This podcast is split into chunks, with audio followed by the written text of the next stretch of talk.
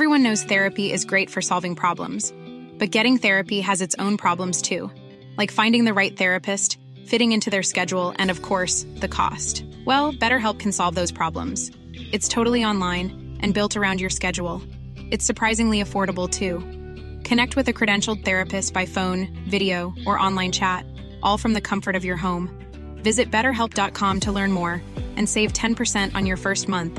That's BetterHelp H E L P. When you're ready to pop the question, the last thing you want to do is second guess the ring. At Bluenile.com, you can design a one of a kind ring with the ease and convenience of shopping online. Choose your diamond and setting. When you find the one, you'll get it delivered right to your door. Go to Bluenile.com and use promo code LISTEN to get $50 off your purchase of $500 or more. That's code LISTEN at Bluenile.com for $50 off your purchase. Bluenile.com code LISTEN. This is Paige, the co-host of Giggly Squad, and I want to tell you about a company that I've been loving, Olive and June. Olive and June gives you everything that you need for a salon quality manicure in one box. And if you break it down, it really comes out to $2 a manicure, which is absolutely insane. It's also so easy to get salon worthy nails at home with Olive and June. The difference between how your nails used to look when you did them yourself and now with the Mani system is a complete game changer. The best thing about Olive and June too is it's a quick dry, dries in about one minute, lasts for five days, and full coverage in up to one to two coats. Visit oliveandjune.com slash perfect Mani 20 for 20% off your first system. That's oliveandjune.com slash perfect Mani 20 for 20% off your first system. Hi, I'm Gabby, And I'm Rob. and this is Dark Origins Podcast, a podcast where I tell Rob about the inspirations behind all mediums of art, so movies, TV shows, books, music, etc., usually focusing on the darker aspects, and sometimes we'll do the opposite where we talk about times that life has imitated art. So, what are we talking about today? Today's story inspired the movie The Afflicted, released in 2011. Okay. So it was written and directed by Jason Stoddard, and it's inspired by the story of Theresa Knorr and her family. Okay. Theresa was a mother from hell. Like, Like directly from hell or she was fucking terrible. okay. She abused her children horribly, and she ended up murdering two of them. For the most part, the movie's plot unfolds similarly to the real events in the beginning and middle of the movie, although the characters aren't supposed to be like direct representations of the family members. They have different names. It's not like a biopic, I guess. Like it, it's a little more dramatized than that.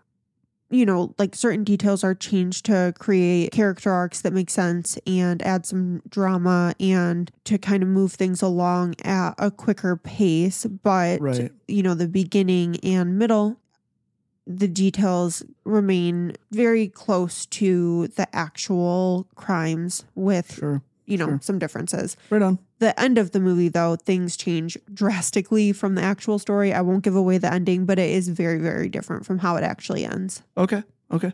So let's start with I'll tell you about who Theresa Knorr is. All right. It, oh, is. Yeah. Theresa Knorr was born on March 12th, 1946. Sorry for our dogs barking in the background. In Sacramento, California, to her mother, Swanee Gay, and her father, James. He went by Jim Cross. She was the youngest of four siblings, with the two oldest being half siblings to her. Jim took the two children from Swanee's first marriage in as his own, and he was known to be a pretty good father. Strangely enough, for the time, both of Theresa's parents worked, which allowed them to live a very nice lifestyle. Jim was a cheesemaker, and Swanee worked for a timber company. When Theresa was four years old, the couple bought a big house in Sacramento, but they would soon enough face some serious hardships.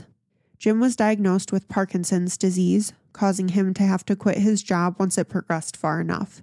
Jim basically became housebound, which negatively affected the entire family, obviously. Um, not only was Swanee exhausted from working overtime and doing all of the housework and childcare, but Jim was becoming seriously depressed and he started forming resentments towards his family as he watched them continue to live their lives while he was unable to.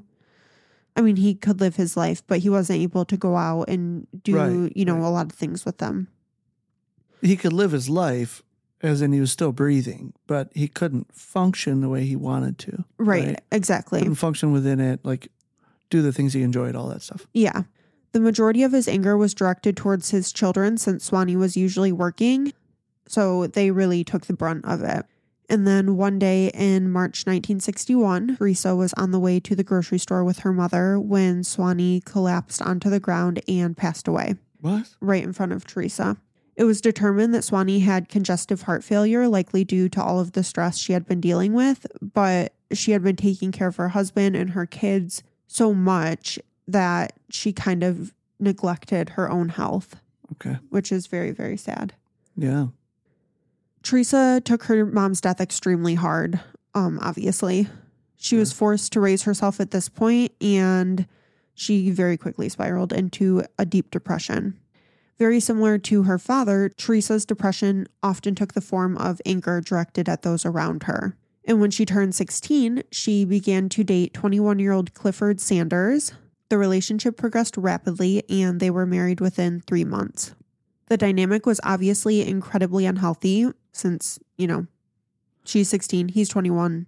And they got married they got in married 90 in three days. months. I mean, Yeah. come on. And Theresa became so codependent with Clifford that there was just no way that he was going to be able to live up to her standards and what she was needing from him. Theresa ended up dropping out of high school and moved into his house about six months into the relationship, and things just got worse from there. Every 90 days, there's major changes. Yeah. This Yeah. can't be good. This is going downhill quick. Yeah.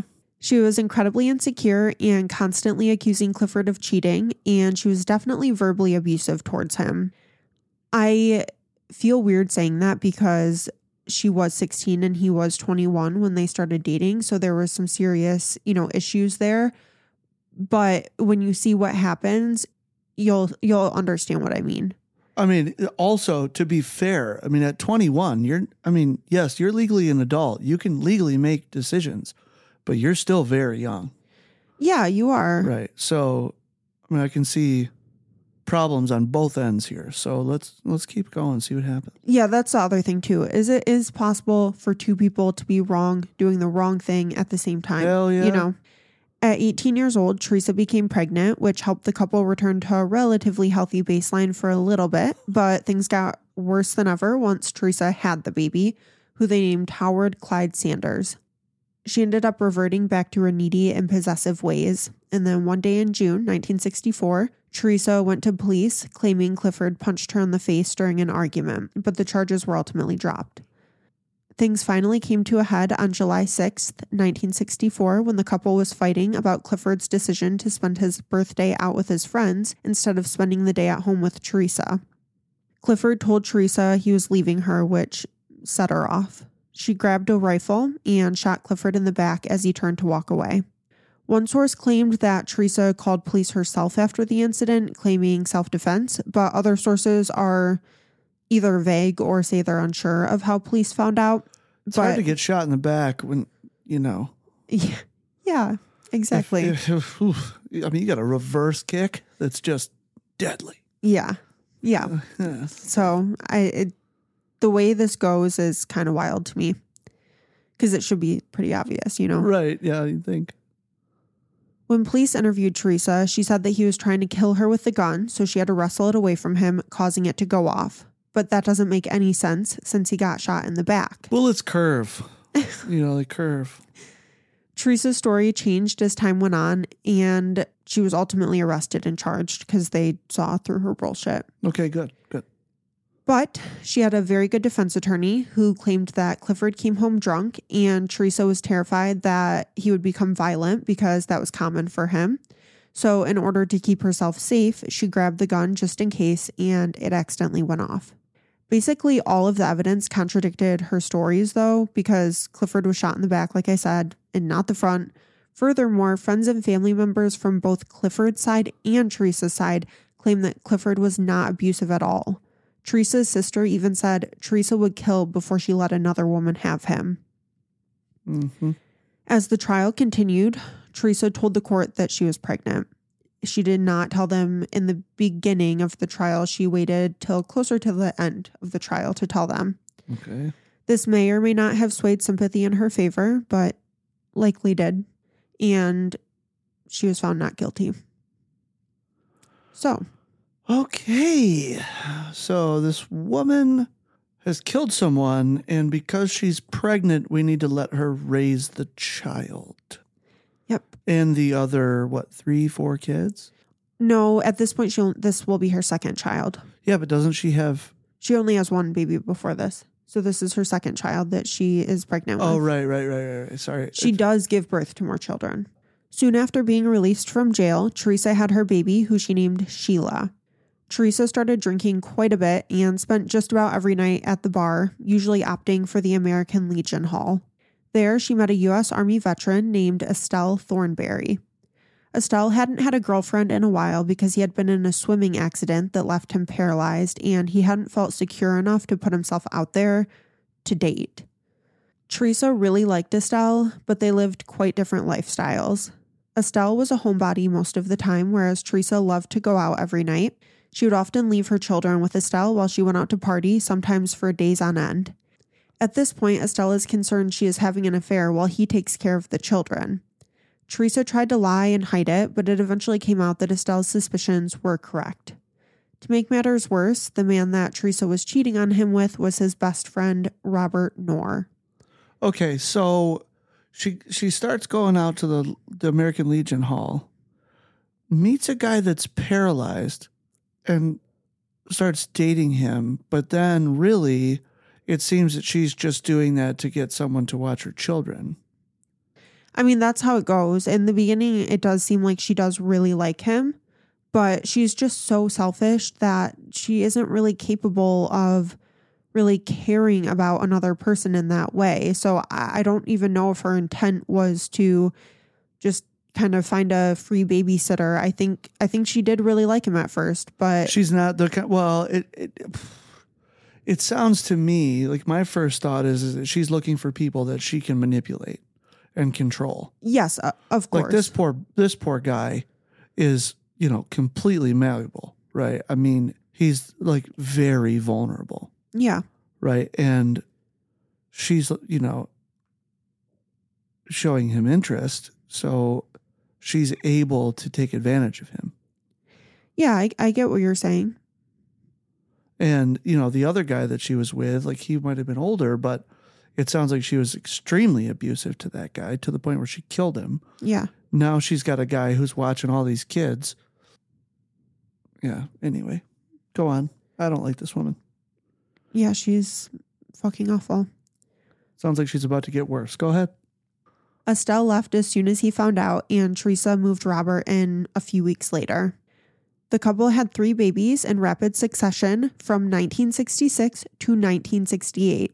3 Let's babies go. in two, I mean, obviously over two years, but in two years. Uh, that's the almost minimum amount of time. Yeah, quite literally. Those yes. are that's Irish triplets, yeah. not twins, triplets. Yeah. That's hard to do. Yeah. The first two babies were boys named William and Robert, and the last baby was a girl named Terry. Robert and Theresa fought all the time. Theresa carried on drinking, cheating, and gaslighting Robert while simultaneously accusing him of cheating on her. So Rob- now she's cheating on him. Yeah, this is what I'm saying. Like, she just doesn't have the ability to care. It has nothing to, like, yeah, she's looking for people she can manipulate and use and, you know, Right. take It's advantage of, right. but it's not, it wasn't just to Estelle, it's to every man she meets. Right. And it's also, that's a common thing too, right? Like if you get into a relationship with someone who's in a relationship and they leave that person, but they were cheating on another person to be with you, chances are they're going to cheat on you to be with that person and leave you. Yeah. Like that's going to happen. Yeah. That's like they say, you um lose them how you found them. Oh, lose them how you found them. You've never heard that before? I have. It's been a long time. Robert couldn't take the constant accusations and he left her in 1970. He ended up being granted a divorce in 1971 and then he tried to be present in his kids' lives despite the divorce, Yeah. but Theresa kept them from him. Bitch. And I, I imagine that, it, especially back then, trying to see his kids with Theresa being as abusive and terrible as she is, I could see it being very hard to to be able to. No matter Yeah. like even if he tried really hard, I could see it being hard. Before the year was up, Theresa got married again, this time to a railroad worker named Ronald Pulliam. Similarly to her previous relationships, Theresa would go out at night and get drunk while Ronald was forced to stay home with the kids. He was pretty certain she was having an affair as well, so he divorced her just a year into their marriage. Theresa would get married one last time four years later in 1976 Took to her time man. this time. She really took her time. Yeah, Yeah. to a man named Chester Chet Harris. Chester was a copy editor for the Sacramento Union, and he actually seemed like a really good guy. He took care of all of her children as if they were his own, but cracks in the marriage started forming due to Theresa's insecurities. This is fucking weird. She felt threatened by the father daughter relationship between 10 year old Susan and Chester, and she became incredibly jealous of it. She ended up cheating on Chester and she used his relationship with Susan, again, a father daughter relationship, as her excuse for the cheating. She said, like, well, if you spent more as much time with me as you spent with Susan, then maybe I wouldn't have had to cheat. Like, so fucked up. That's weird. yeah. That's a new one. You'll see her jealousy of her daughters is crazy. Okay. Theresa ended up filing for divorce in 1976 after she found out that Chester liked to take consensual nude photos of women. Chester tried to explain it to her and he offered to stop taking pictures of other women and just to take pictures of her, but she refused. And it, it was just like, it wasn't even like porn, it was like artistic nude photos. Okay. It seems like Theresa quickly went downhill now that she was on her own. Her drinking continued to progress. She gained a lot of weight, which affected her self esteem. And in an effort to hide herself away from the world, she cut herself and her children off completely from the outside. Her jealous tendencies towards her daughters seemed to become worse now that the two oldest were going through puberty. She developed a tremendous amount of resentment towards them because she was so insecure about herself. They were beautiful, youthful girls, and she couldn't stop comparing herself to them. Theresa had been mostly verbally abusive in the past, but she started to become physically abusive at this point. She enlisted the help of her oldest son, Howard, to help beat the other children. She would abuse all of her children, but it seems like the two oldest girls got the brunt of it because of her jealousy towards them. Mm-hmm. She would put her cigarettes out on her kids and throw things at them, including but not limited to knives, scissors, things like that. Jeez. She manipulated her children to try to turn them against one another so that they would help her physically abuse whichever child she felt like taking her anger and resentment out on that day. And at one point, she made all of her children hold down her youngest child, Terry, while she put a gun to her head. She told Terry she would kill her if she didn't stop misbehaving. As Theresa became more reclusive, she ended up disconnecting the home phone, making it impossible for her children to contact anybody. Howard, the oldest child, moved out of the house and began living his adult life at this point. Meanwhile, Theresa and the rest of her children had to downsize to a one bedroom apartment. So, this is a pretty big family, and they're having to live in a one bedroom apartment. Right. The neighbors took note of the family because their apartment smelled like urine, and they noticed the kids looked anxious and afraid on the rare occasion that they got a glimpse of them, since Theresa didn't really let them go outside. At this point, Theresa began having delusions as well. She believed that Susan had been turned into a witch by Chester, and he made her cast a spell to make Theresa gain weight. I know. I know. It's everybody else's fault but mine, right? Yeah. God. So, because the weight thing was one of her biggest insecurities and one of the things that she most hated about her younger girls, that they were thin, and she just was so jealous of that, she began force feeding Susan and Sheila, hoping she could make them gain weight. And the girls would usually end up throwing it up, and Theresa would force them to eat the vomit. Holy. When the girls tried to resist by keeping their mouth shut, Theresa would punch them and break their teeth. And at this point, nobody knows what these kids are going through because no one has really seen them. They'd all been forced to drop out of school. Theresa didn't take them to the doctor or the dentist, so they were mm-hmm. never around anybody else. So there's no there's no truancy officer that's coming to the door. There's no none of that at this time. Nope. No. The neighbors aren't calling the police. No. No, no. Nothing happens. They just completely slipped through the cracks. You'll see at one point that one of the children does try to get help, and Well, let's get to it then. Yeah. As if things could get worse at this point, Theresa's older sister, Rosemary, was murdered. This took a huge toll on Theresa and completely sent her into a tailspin. Because of this, Susan, who is the third oldest child, second oldest daughter, and remember the two oldest daughters are getting the brunt of this abuse, is feeling like she has to get out. Like things are getting so bad that her mom is going to kill her. Okay, so she's the third child, but the second oldest daughter. So she is one of the top two daughters that are getting really the brunt of the abuse. Yes. So, So, Howard's gone.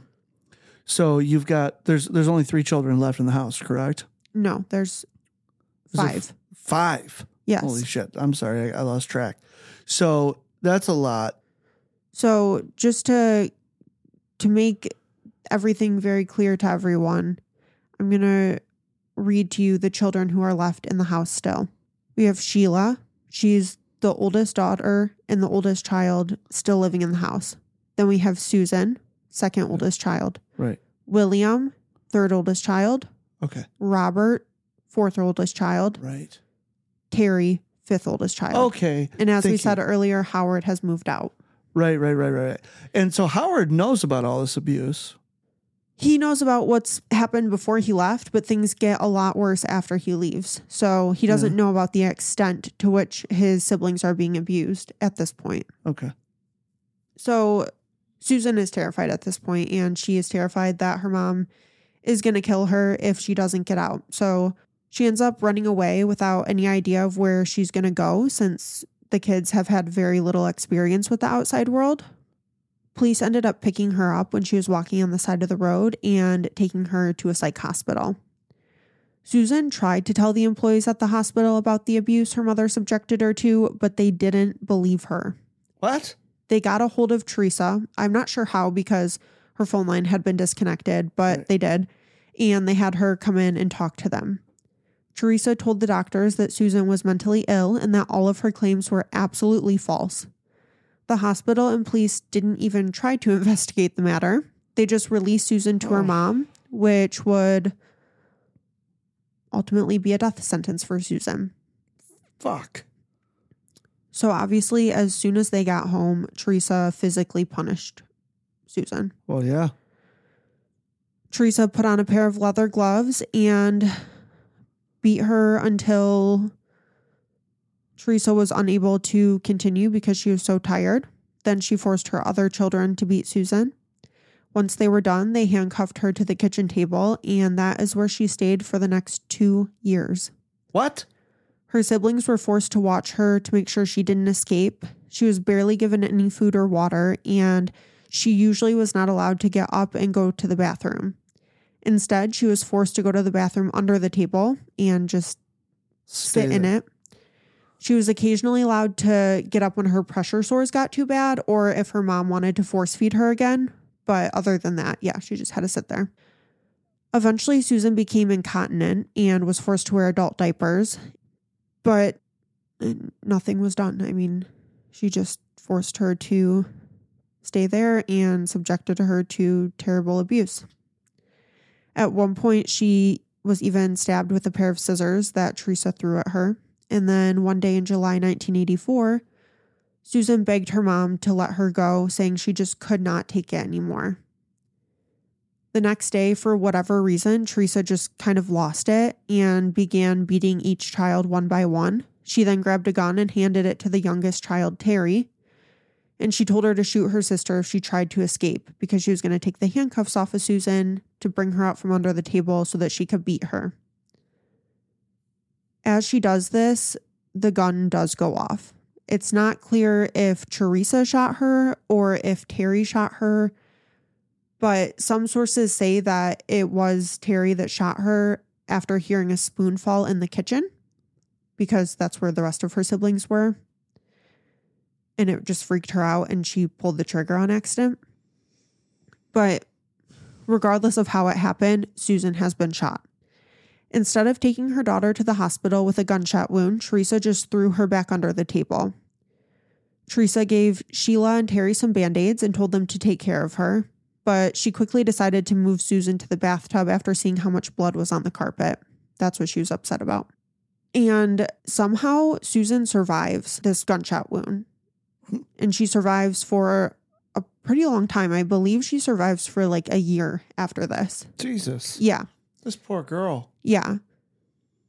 Obviously, that year was spent still under the table, being Yeah. abused, not allowed to do anything. And so she eventually asks her mom if she can move to Alaska. And her mom says, yes, but I have one stipulation. You have to let me take the bullet out because she didn't want Susan to be able to go to authorities with such damning evidence like a literal bullet in her body. I don't think it would matter. I know, like they're going to be able to see that there's serious trauma to the area. Fucking gunshot wound. regardless if the bullet is in there or not. But this is how Theresa's mind works, apparently. I mean, it would be more damning if the bullet's in there, Yeah. right? But also, like, I'm sorry, you're not going to get the bullet out. But anyway, go ahead. Yeah. So Which is obviously how this story ends. But go ahead. Theresa made Susan get on the kitchen floor and I think she gave her some alcohol to drink to try to anesthetize her a little Yeah, You bit. better pound as much of that as you can before she gets rid of it. Yeah. And she used a fucking kitchen knife to try to extract it. This obviously led to infection and Susan went downhill very fast. Yeah. as she deteriorated, Theresa came up with a plan because it was clear that there's no way that Susan's going to survive this infection without some type of medical intervention, mm-hmm. and Theresa's not getting her any medical intervention. Right. At this point, Susan became septic and she was becoming really delirious and Yeah. kind of in and out of it. So she was not really, you know, incredibly aware of what was going on because she was just Dying. yeah, dying. So Susan packed up all of her belongings and then she tied her hands and feet up and taped over her mouth. And then she had her boys help carry Susan to the car. Theresa's plan was to drive far away to a very rural area and dump her somewhere out there. But their first attempt at doing that was a failure because their car broke down. So they had to go back home for the night. And then the next day, they did the same thing over again. And Theresa drove with William, Robert, and Sheila to an isolated area about two hours from their house. She had the kids help grab all of Sheila's belongings and throw them in a pile on the ground, and then they grabbed Susan and put her on top of the pile. Susan might have been very, very sick, but she was still alive at this point. Theresa poured gasoline all over her daughter before lighting her and her belongings on fire. And then they left. The next day, a woman came across Susan's still smoldering body. She ran back to the road and flagged down a passing truck. Thankfully, the truck driver had a fire extinguisher, so the two ran back to put the fire out. And that's when they realized they were looking at the burnt remains of a human because at first they thought that it was just a forest fire starting. Mm-hmm. They called police and detectives came out to collect evidence and take pictures of the scene. They were unable to ID the body, so Susan was categorized as a Jane Doe. The autopsy revealed Susan had been physically abused for a long period of time, as she had bruises in different stages of healing. They also found a large tumor on Susan's ovary, which doctors said would have been incredibly painful. So she was in all of that extra pain on top of everything else. The autopsy also revealed to detectives that Susan was set on fire while she was still alive, evidenced by the soot in her lungs. Without any leads, police asked the public for help, but they didn't get any viable tips. They ended up having to make room in the morgue, so they kept the parts of Susan's body that could help identify her in the future and had to get rid of the rest. Meanwhile, at the Knorr household, Theresa shifted her anger and abuse towards Sheila. So Sheila is the oldest daughter, second oldest child. Since Theresa hadn't been working, she decided to force her daughter, Sheila, into sex work. Sheila begged to do a different kind of job, but Theresa wouldn't allow it. At first, Sheila hated it, but she began to see it as her route to freedom. Her mom let her come and go as she pleased because she always came back with money, and Sheila started stashing some of it away so that she could hopefully escape. Mm-hmm. Things were looking up until one day Theresa approaches Sheila and blames her for the STI that apparently Theresa thinks she has now. Sheila obviously denied it because that makes literally zero sense, but Theresa believed it had spread via the toilet seat. Theresa beat Sheila, hogtied her, and threw her into a small broom closet. It was two square feet, and there was obviously no ventilation. Theresa forced Sheila to live in there with her body contorted into an extremely uncomfortable position, and she began starving her, dehydrating her, and making her go to the bathroom in there. She was not allowed to leave for any reason. Theresa told the other kids not to give her any food, but they would occasionally try to sneak some. Terry once gave her a beer and begged her to confess because she thought it might save Sheila's life, but Sheila was like, No, I'm not confessing to that. I didn't do it. Right. Unfortunately, Theresa caught the kids the majority of the time that they tried to give her food, and she threatened them with the same punishment, so they stopped completely. They had to act as if she didn't exist, basically, walking past her every day and knowing how bad their sister was suffering, but unable to do anything because they would likely end up killed for it. Sheila tried to scream for help, but she got little response from her mom. Theresa would give her the tiniest scraps of food just to keep her alive a little longer and prolong her torture, but that was all. Sheila tried to tell her mom that she was pregnant, hoping that may spark some sympathy, but her mom just accused her of lying. As she grew weaker, she made less and less noise. On June 21st, 1985, there was silence. Sheila passed away from starvation and dehydration. Days passed, and Theresa refused to open the cabinet until the smell became too bad. I don't even think that she cared about the smell itself or about the fact that her daughter was decomposing in a closet in her apartment. I think she was just concerned that the neighbors might smell it and call police. Yeah. She told the boys to put Sheila's body into a cardboard box and tape it up. The group then drove to an area near the mountains around the Truckee airport. They went further this time than they did with Susan's body, probably hoping the police wouldn't connect the two in any way. They left her on the side of a hiking trail before taking off to return home. Sheila's body was found very quickly by a couple named Hazel and Elmer Barber. Unfortunately, Sheila's body would be labeled as a Jane Doe as well. Hmm. As soon as the group returned home, Theresa realized the smell of decomposition was still there. Yeah. Doesn't No shit. go Yeah. You know, like Yeah, fucking idiot. I yeah. She was thinking like, okay, I'll take my daughter's body out and the smell is going to go away. But no, dude. She let Sheila's body sit in the closet for 3 fucking days. It's that's going to be absorbed into the floor. I mean, this woman is is just fucking. Uh, it, never mind. Yeah. So she decided they had to move again. This time, That'll solve it. yeah, I know. They'll never figure out it was us. Just wait until her plan. It's so dumb. Everyone knows therapy is great for solving problems, but getting therapy has its own problems too, like finding the right therapist, fitting into their schedule, and of course, the cost. Well, BetterHelp can solve those problems. It's totally online and built around your schedule. It's surprisingly affordable too. Connect with a credentialed therapist by phone, video, or online chat, all from the comfort of your home. Visit betterhelp.com to learn more and save 10% on your first month. That's BetterHelp H E L P. If you thought the only way to get a more defined jawline with natural looking results was through surgery, think again. Juvederm Volux XC is a non surgical injectable gel filler that improves moderate to severe loss of jawline definition and can help you achieve natural looking results with little downtime. Even better, this improved definition lasts up to one year with optimal treatment. No maintenance required. Improve jawline definition for a smooth, sculpted look with Juvederm Volux XC. For important safety information and to find a licensed specialist, visit juvederm.com. That's J U V E D E R M.com. Not for people with severe allergic reactions, allergies to lidocaine, or the proteins used in Juvederm. Common side effects include injection site redness, swelling, pain, tenderness, firmness, lumps, bumps, bruising, discoloration, or itching. There's a risk of unintentional injection into a blood vessel, which can cause vision abnormalities, blindness, stroke, temporary scabs, or scarring. Talk to a licensed specialist to find out if it's right for you. This time it would be Theresa, Robert, William, and Terry. But before they left for good, Theresa tasked Terry with burning the apartment down, hoping it would get rid of the evidence. Yep, that'll do it. Poor Terry goes back all alone and douses the place with gasoline before setting fire to it. But it was a relatively busy time of the day still, so people were awake. That means that they noticed the fire quickly, and the fire department was able to put the fire out not too long after it started. Did they see Terry? No, No one saw Terry. no. Fortunately, the closet wasn't really damaged, but unfortunately, no official from the fire department or police department felt it, necessary to investigate the fire or the apartment. So, no investigation was done. No investigation was done. No.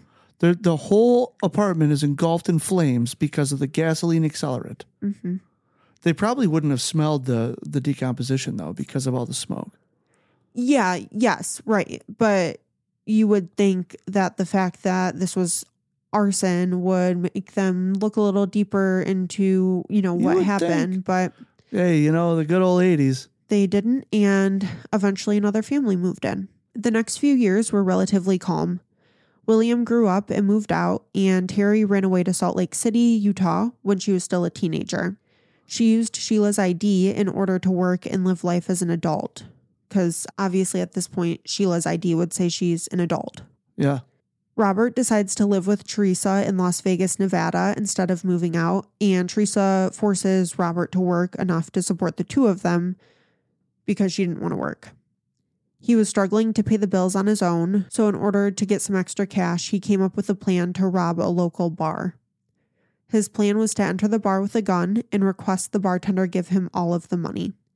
Similarly to that nail salon robbery that happened earlier this year, if any of you remember that, the bartender just responded with no when he No. walked in with a gun. He Yeah. said, No, I'm not giving it to you. No. uh, I didn't plan for this. Shit. Yeah, yeah. What do I do now? One of the employees was able to call police, and the bartender tried to trap him in the bar so he couldn't evade authorities. Robert made the terrible decision at this point to shoot the bartender mm. because he wasn't going to be able to get out, Yeah. and he was promptly arrested for his crimes. Did he kill the guy? The bartender did die, yes. Shit. He was sentenced to 15 years in prison.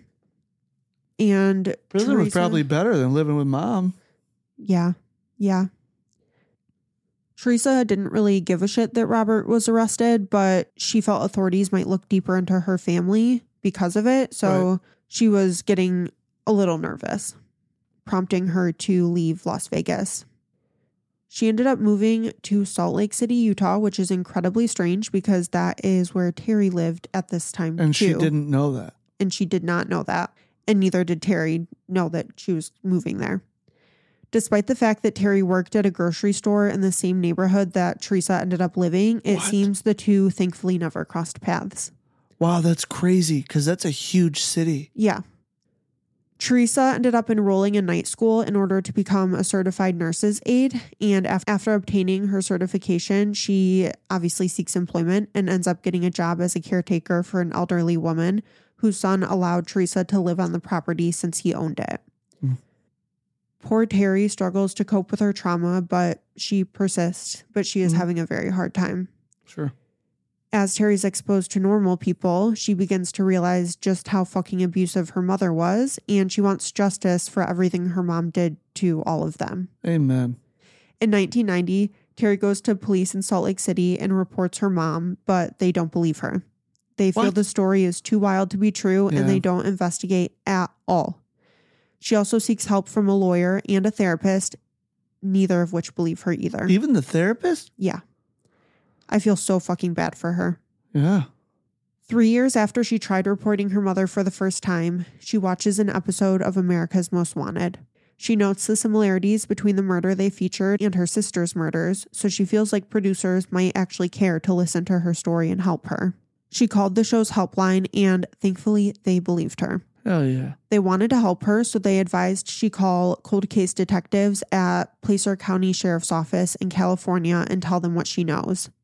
Thankfully, the cold case detectives in California also believe her. They send one of their detectives out to Utah to interview Terry.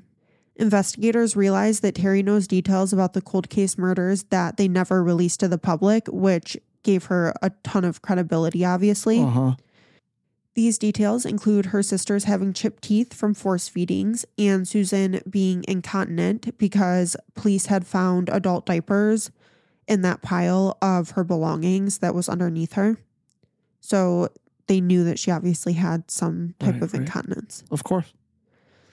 Detectives began their investigation. They got a search warrant for the old apartment in Sacramento, took DNA from Terry to match to their database, where they obviously found two matches to both of her sisters, Right. and reached out to Robert and William.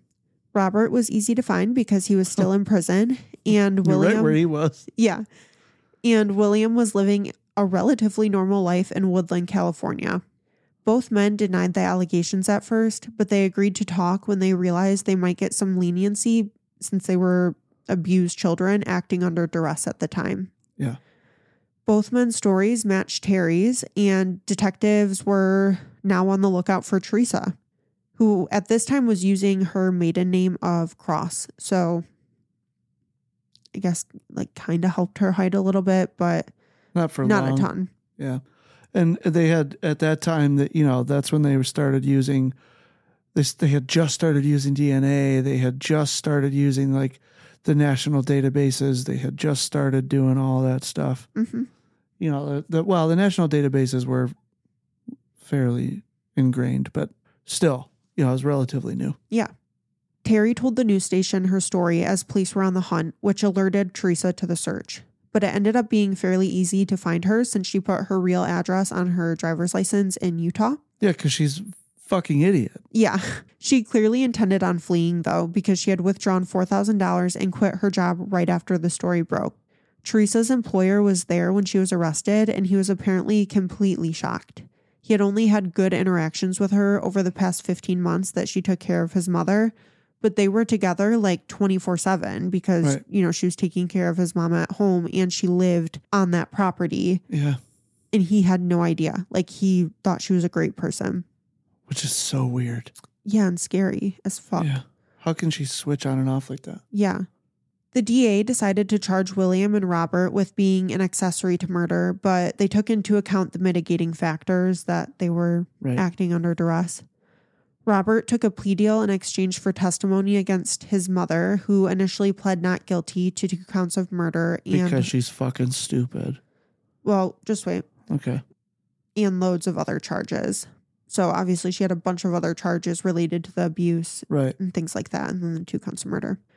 Once Theresa realized that the death penalty was on the table, she proposed her own plea deal. She said she would plead guilty to every charge if they would just take the death penalty off. Prosecutors agreed, and Theresa was sentenced to life in prison with the eligibility for parole in 2027 when she will be 80 years old. They're not letting her out. Yeah, I mean, there's no fucking way. How could, there's no fucking way. I mean, they might if she's got cancer or something. They might let her out because they don't want to pay for it. Yeah, That'd be the only reason. yeah, but She'd be no harm to anybody, and they. But the only thing that would pay for it would be Medicare anyway. Depends on how strong she is. I mean, if she can still hold a gun, I would say she is a threat to people. William was acquitted and only required to attend therapy sessions.